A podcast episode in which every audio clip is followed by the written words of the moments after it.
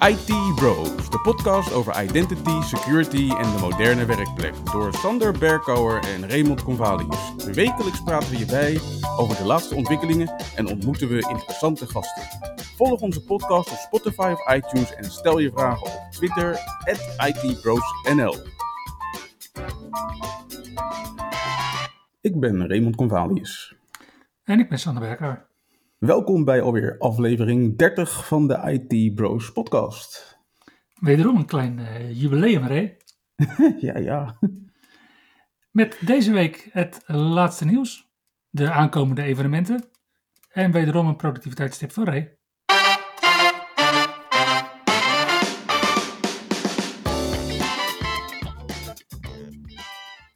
We beginnen deze week weer met het nieuws rond Windows 11. Op het moment dat we dit opnemen is de laatste beeld van Windows 11 is beeld 22.162 die afgelopen week is uitgekomen. Maar tegen de tijd dat de luisteraars onze podcast lezen is er waarschijnlijk alweer een nieuwe, want het lijkt erop dat de meeste flights toch op vrijdagochtend plaatsvinden. Ja, donderdagavond zelfs. Ja, vallen wij even door de mand. Niks aan te doen. Maar goed, Windows 11 beeld 22.162 was alweer een ja, best, best belangrijke release. Vooral ook omdat Microsoft heeft besloten om nu ook ISO-bestanden beschikbaar te stellen voor Windows 11. Mijn upgrades gingen op zich soepel. Alleen ik heb de afgelopen week wel drie keer een crash gehad van Windows. Misschien wordt het toch tijd om eens een eh, ISO-bestand eh, te voeren aan je machines. Ja, maar het is toch een redelijk nieuwe machine die dit uh, doet. Dus uh, ja, hij is wel geüpgraded uit Windows 10. I don't know. Tja, als je nog een, uh, een Thin Client hebt liggen bijvoorbeeld, dan zou je natuurlijk ook Windows 11 kunnen gaan proberen in de, een Azure Virtual Desktop. Want ook dat is deze week beschikbaar. Het is inderdaad een, uh, ook een mooie toevoeging aan het Windows 11 assortiment. We hadden het er vorige week nog over. Hè? Windows 11 en TPM's en hoe Microsoft dat in Windows 365 ging oplossen.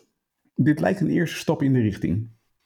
Ja, maar ik ga er wel vanuit dat Microsoft voor Windows 365 wel de TPM aanzet. Ja, ik las trouwens ergens laatst dat um, de huidige versie van uh, Windows 365 bedoeld is voor kleine bedrijven. En dat daarom zeg maar al die features die een TPM vereisen nog niet aanstaan in Windows 365. Hè? Maar er is toch juist een Windows 365 Business en een Windows 365 Enterprise? Is Enterprise daar ook al? Ja, ik denk dat wat er nu natuurlijk verkrijgbaar is, dat het Windows 365 Business is. En dat met Windows 365 Enterprise ook de Enterprise features beschikbaar gaan komen. Zoals dat je wel beschermd bent tegen Mimikatz. Bijvoorbeeld.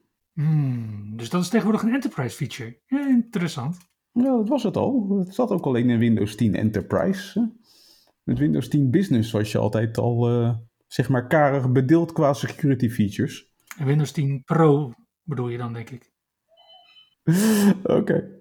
Maar in ieder geval, ja, als je nu Windows 10 Pro gebruikt, ja, dan heb je net BitLocker, maar dan heb je nog niet al die mooie virtualization-based security features beschikbaar, zoals uh, Credential Guard en uh, Application Guard en meer van dat soort mooie... Secure Bio. Precies. Sinds 21H1. Inderdaad. En Microsoft is goed bezig met Windows, want afgelopen week was ook de officiële release van Windows Server 2022. Ja, ik hoor jou zeggen officiële release, maar hmm, dan ben ik toch benieuwd naar jouw definitie van officiële release, hè? nou ja, de officiële release was in ieder geval dat Windows Server 2022 beschikbaar kwam als download voor de volume license klanten van Microsoft. Oké, okay. maar ik kan Windows Server 2022 nu nog niet op Azure Infrastructure as a Service als virtual machine aanklikken. Oké, okay. ja, dan hebben ze misschien nog wat stappen te zetten. Maar de zaken, grootzakelijke klanten kunnen er inmiddels over beschikken en ermee aan de slag. Ja, en dat is goed nieuws, want er zijn heel veel nieuwe features in Windows Server 2022. En pak even mijn aantekeningen erbij. En dan zie ik dingen als uh, TLS 1.3, wat natuurlijk vanuit het uh, NCSC en het NBV sterk wordt aangeraden Mhm. om alleen nog maar te gebruiken. Ik zie allemaal server message block, dus SMB verbeteringen. En ik zou zelfs wel kunnen stellen dat we het misschien niet meer over server message block, maar misschien wel secure message block kunnen hebben. AES-256 versleuteling en compressie en ook SMB over Quick, wat eigenlijk een soort VPN-technologie is. Ja. Ja, waar ik zelf heel blij van word, is dat in servercore installaties, die overigens tijdens de installatie niet uh, zo bij naam meer worden genoemd. Als je nu Windows Server 2022 installeert, dan installeer je of Windows Server 2022 of Windows Server 2022 with Desktop Experience. Maar zonder Desktop Experience is gewoon een servercore. En de Microsoft Edge browser is nu ook beschikbaar in servercore. Oh, wow. Dat is nice. Ja, ze hebben ook een hoop gedaan om Windows Server 2022 uh, eh, goed als hybrid in te kunnen zetten. Dus uh, Azure Arc is enabled voor Windows Server 2022. Ze hebben Windows Server 2022 ook geschikt gemaakt voor Azure Auto Manage. Dus hot patching voor Data Center Azure Edition. Ja. Wanneer je Windows Server 2022 in de cloud hebt draaien. Ja, dus waarschijnlijk is dat ook waarom we nu nog niet Windows Server 2022 kunnen aanklikken of in onze ARM-templates kunnen neerzetten. Waarschijnlijk omdat ze inderdaad nog die features aan het uitrollen zijn of aan het testen zijn of zoiets. Ja. En daarmee hebben we nog niet eens alle nieuwe features gehad. Hè? Ik zie hier staan ook uh, Nested AMD virtualisatie. Dat is ook wel een uh, belangrijke missing feature tot nu toe. Ja, als je inderdaad uh, Windows Server op een AMD-processor draaide, dan kon je niet VM's in de VM's maken. Precies. Nou, mocht je dat op Intel-machines uh, tot nu toe gedaan hebben, dan ja, weet je, is er ook nieuws. Maar dan in een, een heel andere orde van grootte. Pun internet. Je kunt nu namelijk met die Intel Ice Lake processoren, die vanaf Windows Server 2022 worden ondersteund, en waarmee je dus ook de Secure Guard extensions krijgt, de SGX extensies, kun je dus nu systemen gaan samenstellen met tot wel 48 terabyte werkgeheugen 2048 logische processoren, mits die op 64 fysieke processoren maximaal zijn geplaatst. Zo, dan ben je flink aan het uh, scalen, zeg maar. Als je 2048 logische processoren op 64 fysieke processoren gaat draaien. Dan kan je flink uh, virtualiseren of, zoals ze bij een aantal universiteiten doen in Nederland, uh, flink berekeningen maken. Inderdaad. Bij Apple waren er ook wat uh, ontwikkelingen, maar nu niet met nieuwe besturingssystemen. Nee, Secure ID ging stuk. Ja, kijk, als je als IT-pro nu nog niet doodgegooid voelt met Enforce MFA, dan leef je denk ik onder een steen zo groot als pak een beetje Gibraltar. En tja, dan is het wel zuur. En ik ben heel blij dat het deze keer niet Azure MFA is hoor. Mm -hmm. Maar dan is het wel zuur als je MFA-methode eruit klapt. Ja. En dat is precies wat er gebeurd is met software token 4.2.1 op uh, Mac OS X. Was het, de oorzaak hiervan was het feit dat Apple bepaalde... Ho, ho, ho. ho. Het, is, het is tijd voor een poll. het is tijd voor een poll.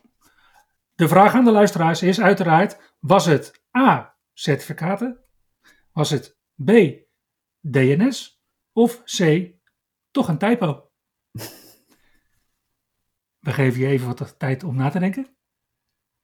En hier is Ray met het antwoord. Het antwoord, het was certificaten. En het was natuurlijk een certificaat, ja. Apple had besloten om uh, bepaalde Symantec certificaten niet langer te vertrouwen. Yep.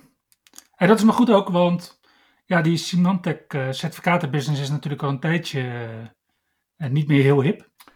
Dus dan, uh, ja, als Apple dat dan in zijn besturingssysteem uitzet en je maakt gebruik van zo'n certificaat, en niet eens als primair certificaat hoor, deed uh, Security niet eens, maar ergens in een secundair certificaat, dan is het jammer dat je een hele grote groep klanten veroordeelt tot emergency tokens en dat soort dingen. Ja. Omdat, ja, het alternatief namelijk MFA uitzetten, is gewoon geen alternatief. Zou ik je niet aanraden, nee. De afdeling kwetsbaarheden was de afgelopen week uh, wat rustiger dan we gewend zijn geweest de afgelopen maanden. Print Nightmare uh, heeft geen nieuwe ontwikkelingen gehad. Sinds uh, de laatste openbaring meteen na Patch Tuesday. Althans. Oh. Ik heb ze niet vernomen. Wat er wel mis. Nee, nee, dat is. Uh, het is ik, vind het, ik vind het goed nieuws. ja, ik ook. Ik geloof dat we het al weken over Print Nightmare hebben.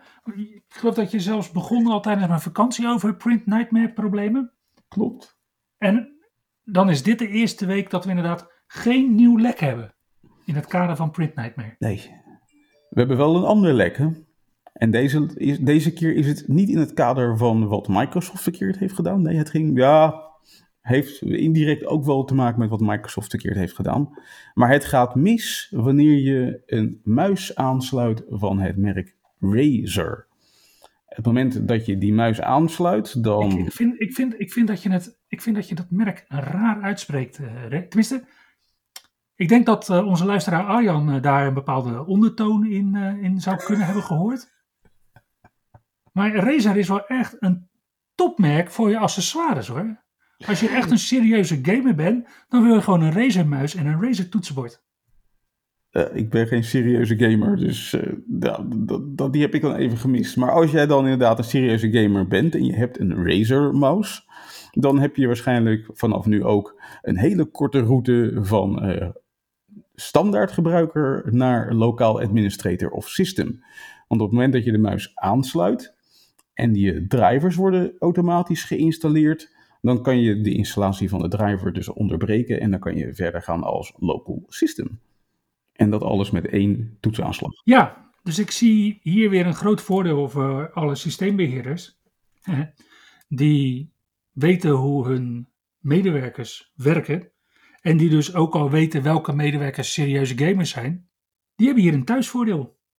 Die weten inderdaad dat wanneer zij hun uh, apparatuur mee naar de zaak nemen, dat dat niet is uit hart voor de zaak, maar dat het uh, hart met een D voor beheerders is. Ja. Dus ja, opletten geblazen. Ja, het verhaal trouwens, hoe dit werd ontdekt, was ook alweer schitterend. Het was dus uh, inderdaad een uh, ja, whitehead hacker die, die hierachter kwam. En die nam contact op met Razer, een Razer support desk. En die wilde vervolgens van alles van hem weten voordat ze zijn melding wilde aannemen. Dat was wel weer uh, bijzonder. Ja, tot zo'n beetje aankoopbon uh, van de muis aan toe. Ja, precies. Volgens mij zijn ze daar na niet zo heel lange tijd op teruggekomen. Inmiddels hebben ze wel aangekondigd dat nog deze week, dus waarschijnlijk tegen de tijd dat je deze podcast kan beluisteren, er een uh, update uitkomt van de drivers van Razer die dit probleem gaat verhelpen. Mocht je als nonchalante beheerder af en toe wachtwoorden kwijt zijn en daardoor niet in systemen kunnen komen, dan is er ook nog een andere mogelijkheid om van standaard gebruiker naar system te gaan. En dat is namelijk door de kwetsbaarheden in de Vembu backup software. Deze kwetsbaarheden zijn gevonden door Nederlandse onderzoekers en zijn kritiek. Deze lekken worden ook waarschijnlijk in een nabije toekomst al gedicht, maar ja, Zolang als dat duurt, kunnen beheerders daar hun voordeel bij doen. Ja, ten aanzien van de datalekken was het eh, de afgelopen, weken weer, afgelopen week wel weer goed raak, moet ik zeggen. Eh, het begon bij de provincie Gelderland, waar er informatie van eh, personeel op straat kwam te liggen. En volgens de provincie gebeurde dit tijdens het actualiseren van een personeelsdossier door een externe leverancier. Ja, en dat is, uh, dat is een datalek. Maar de vraag is een beetje, wat voor soort datalek was dit? Want bijvoorbeeld het onrechtmatig vernietigen van gegevens is bijvoorbeeld ook een datalek. Zolang het onderzoek loopt, doet ook de provincie Gelderland niet heel veel nieuws brengen hieromtrent. Maar zodra het onderzoek is afgerond, denk ik dat we met z'n allen kunnen gaan zien wat er gebeurd is. En daar ook weer lering uit trekken richting de toekomst. Ja, en over leren gesproken, het Mondriaan ROC uit Hagelanden had ook een serieus probleem deze week. Want uh, volgens mij moest de school deze week beginnen ongeveer. Volgende week. In ieder geval, uh, leerlingen en docenten konden sinds afgelopen maandag niet meer bij hun systemen. 20.000 MBO-studenten kunnen niet meer bij hun systemen. En uh, het lijkt erop dat er een ransomware aanval heeft plaatsgevonden. Maar ook hier is de informatie tot nu toe redelijk karig volgens mij.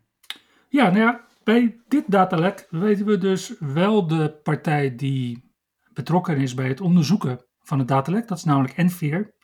En die waren ook bijvoorbeeld eh, betrokken bij het onderzoek naar de hack bij eh, de gemeente Hof van Twente. Mhm. En die hebben blijkbaar geadviseerd om inderdaad de toegang tot de systemen af te sluiten.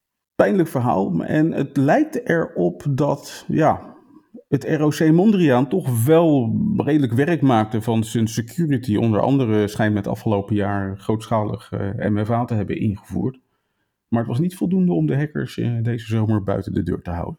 Nee, het, zelfs het kleinste gaatje kan worden misbruikt. Inderdaad. En dat zien we dus bijvoorbeeld ook bij het eh, datalek van Radboud UMC. Daar hadden we het vorige week ook bijvoorbeeld over. Ja. Daar is de oorzaak van het datalek achterhaald. En dat blijkt een eh, voormalig medewerker te zijn die scripts en informatie op GitHub heeft geplaatst. Want dat is handig voor versioning, uiteraard. En die informatie die is misbruikt door een, eh, door een andere persoon, die vervolgens crypto mining software op de servers installeren. En het uh, Radboud UMC heeft nu tegen beide personen aangifte gedaan. Ja. Dus dit was meer bijna een soort van insider hack eigenlijk. Ja, en dat is ook waar steeds meer aandacht naartoe gaat vanuit uh, informatiebeveiliging. En ik denk dat dat goed is. Uh, NCSC geeft ook sinds vorige week advies door over te stappen naar uh, Zero Trust model en daar dan de handzame stappen voor te geven, zodat je kan afstappen van het uh, traditionele kasteelmodel, met slotgrachten en zo, dat soort dingen. En dat blijkt wel nodig te zijn, want ja, kijk, Ray, jij bent ZZP'er hè? Mm -hmm. Heb jij ook een, uh, heb jij ook een verzekering voor als het uh, fout gaat? Ja, ik heb een bedrijfsaansprakelijkheidsverzekering, ja, die heb ik. Ja, en ik denk dat dat goed is, want ja, er is deze week dus ook weer een bedrijf aangeklaagd, door een Haagse stichting in dit geval. We blijven een beetje in de Haaglanden, geloof ik. Die heeft namelijk een IT-bedrijf aangeklaagd, omdat ze al sinds 2013 klant waren. En in 2018 bleek, na een ransomware aanval, dat er, hoewel daarvoor werd betaald, er geen of geen voldoende of geen adequate backups waren gemaakt. Ja, dan heb je toch uh, zo'n bedrijfsaansprakelijkheidsverzekering uh, nodig. En dan hopen dat hij dat inderdaad dekt. Ja, ik was even in de veronderstelling dat je hintte op zo'n cybersecurity verzekering. Dus dat ik verzekerd ben tegen een potentiële ransomware aanval op mijn eigen infrastructuur. Die heb ik niet. Oké. Okay. De bedrijfsaansprakelijkheidsverzekering is een moedje, denk ik, vandaag de dag. Ja, en ik hoorde ook verhalen inderdaad over die cyberverzekeringen. Dat dat soort bedrijven inderdaad ook heel erg de aandacht grijpen van cybercriminelen, omdat die juist op zoek zijn naar de klantenlijsten van dat soort verzekeringsbedrijven. Omdat ja, dat gewoon gegarandeerde uitbetaling zo'n beetje betekent. Ja, ik denk dat dat toch wel zeg maar een lastig dilemma is. Kijk, aan de ene kant, als je klant bent bij zo'n verzekeraar voor cybersecurity verzekeringen, ja, dan is de kans groter dat ze uitbetalen als je geransomware hacked wordt. Aan de andere kant, op het moment dat jij als bedrijf de verzekering af gaat sluiten, krijg je wel een hele lijst, waslijst van uh, requirements om de oren geslingerd, waar jou, jouw organisatie aan moet gaan voldoen om te voorkomen dat je slachtoffer wordt van een ransomware aanval. Ja, precies. En dat is dan zo'n lijst die inderdaad bij beheerders op het bureau valt. En die wordt dan inderdaad uh, op de stapel gelegd met de andere vinkjeslijsten. Zoals uh, ISO 27001 mm. en uh, de baseline informatiebeveiliging overheid mogelijk. Of NEN 7510. Dat soort dingen. Ja. Ja. Zouden, zouden dat soort verzekeringen ook wat meer loesje organisaties verzekeren, denk ik. Bijvoorbeeld het feit dat je, als je je cryptomunten niet opgeeft bij de belastingaangifte, dat is natuurlijk gewoon belastingontduiking. Je zou eigenlijk kunnen zeggen dat crypto-exchanges misschien wel organisaties zijn die helpen bij belastingontduiking. Ja, alleen ik denk niet dat de gemiddelde crypto-exchange een cybersecurity verzekering heeft afgesloten. En ik denk dat er twee crypto-exchanges zijn die zich voor het hoofd slaan omdat ze dat niet goed hebben uitgezocht. deze week? Het was uh, goed mis uh, de afgelopen weken bij twee uh, grote crypto-exchanges. De eerste was Poly Network. Die raakte zo eventjes 600 miljoen dollar aan cryptovaluta kwijt aan een hacker. Nou, dan kan je voorstellen dat er een paar directieleden gezweet hebben die dagen. De hacker in Casu bleek achteraf, gelukkig voor hun, een white hacker te zijn. Die zegt dat hij als doel had uh, de cryptovaluta veilig te stellen voordat iemand anders ermee vandoor ging. En die heeft die 600 miljoen dollar aan cryptovaluta gewoon netjes teruggegeven. Nou, dat geluk had het bedrijf Liquid uit Japan nog niet. Dat is ook een crypto-exchange en die zijn op dit moment 97 miljoen dollar aan cryptovaluta kwijt. En met alle macht zijn ze bezig om het geld, de, crypto, de cryptovaluta te achtervolgen. Om te kijken of ze het ergens kunnen onderscheppen en weer terug kunnen halen. En uh, ze zijn best wel optimistisch, vind ik, want ze verwachten dat ze 30 augustus weer gewoon online zijn. Ondanks het verliezen van bijna 100 miljoen dollar aan cryptovaluta.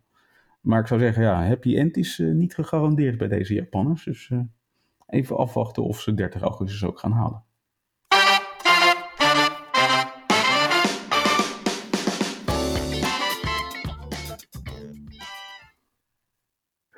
Yes, de grote aankondiging van deze week. Ignite 2021 komt eraan en wel van 2 tot 4 november aanstaande. Helaas niet in person, maar wel virtueel. Drie dagen lang het laatste nieuws van wat zich afspeelt rond technologie bij Microsoft. Ja, het evenement voor IT-pro's. Absoluut. Niet het evenement wat we willen, maar wel het evenement wat we nodig hebben. Inderdaad. En als je niet kan wachten tot november, dan kan je op 16 september alvast een klein voorproefje krijgen als IT Pro, want dan organiseert Microsoft de Windows Server Summit. Uiteraard volledig in het teken van de release van Windows Server 2022. Vanaf 10 uur s ochtends Redmond Time, oftewel 7 uur s avonds bij ons, kunnen we uh, ja, een heleboel product demo's zien, live Q&A volgen, heel veel presentaties over hybrid server en presentaties van onder andere Jeff Woolsey en Bernardo Caldas. Cool. Ja. Nou, tot die tijd hebben we nog een aantal andere evenementen waar we ons hard kunnen ophalen. Voor wat betreft Windows Server 2019 en Azure AD en Microsoft Endpoint Management bijvoorbeeld. En als je nog kaarten wilt voor de Workplace Ninja Virtual Summit van 31 augustus tot en met 2 september, dan zijn die nog beschikbaar. En ook de Experts Conference, dat is dan een conference die door Quest wordt georganiseerd. Mhm. Van 1 tot 2 september, van half 10 tot 3 uur Eastern Time, 6 uur tijdverschil. Dan zijn daar ook nog kaarten voor beschikbaar. Het zijn allebei gratis evenementen. En ik hoop echt dat onze luisteraars de kansen voor die twee evenementen niet laten schieten. Al is het maar omdat Ray en ik er niet spreken. Ja, en als je dan op 1 of 2 september eh, alsnog niet kan kiezen tussen die twee evenementen, dan is er op 1 en 2 september ook nog de EMEA Security Days. Ja, het lijkt een nieuw evenement vanuit Microsoft te zijn, een Security Days evenement. Ze doen er één voor The Americas Mhm. en één voor EMEA. Dat staat natuurlijk voor Europe, Middle East en Africa. En de EMEA Security Days zijn dus zo'n bij, bijna twee weken eerder dan het Americas evenement. En dat is natuurlijk interessant, want dat betekent dat we weer een kleine voorsprong kunnen behalen op onze Amerikaanse collega's. En dat doet het altijd goed rond de virtuele waterkoeler. Absoluut. En als uh, Azure echt je ding is, dan heeft de Azure User Group op 7 september een evenement georganiseerd waarbij Alpha Buddha Bhatti gaat presenteren over data movement en transformation using Azure Data Factory. En hij laat onder andere zien hoe je gegevens kunt verplaatsen vanuit Azure Blob Storage naar bijvoorbeeld Azure SQL Servers. En als je nog nooit met ADF hebt gespeeld, dan is dit evenement wel echt een eye-opener. Dus ik ben heel blij dat onze Belgische collega's van de AZUG, de Azure User Group Belgium, dit evenement organiseren. Yes.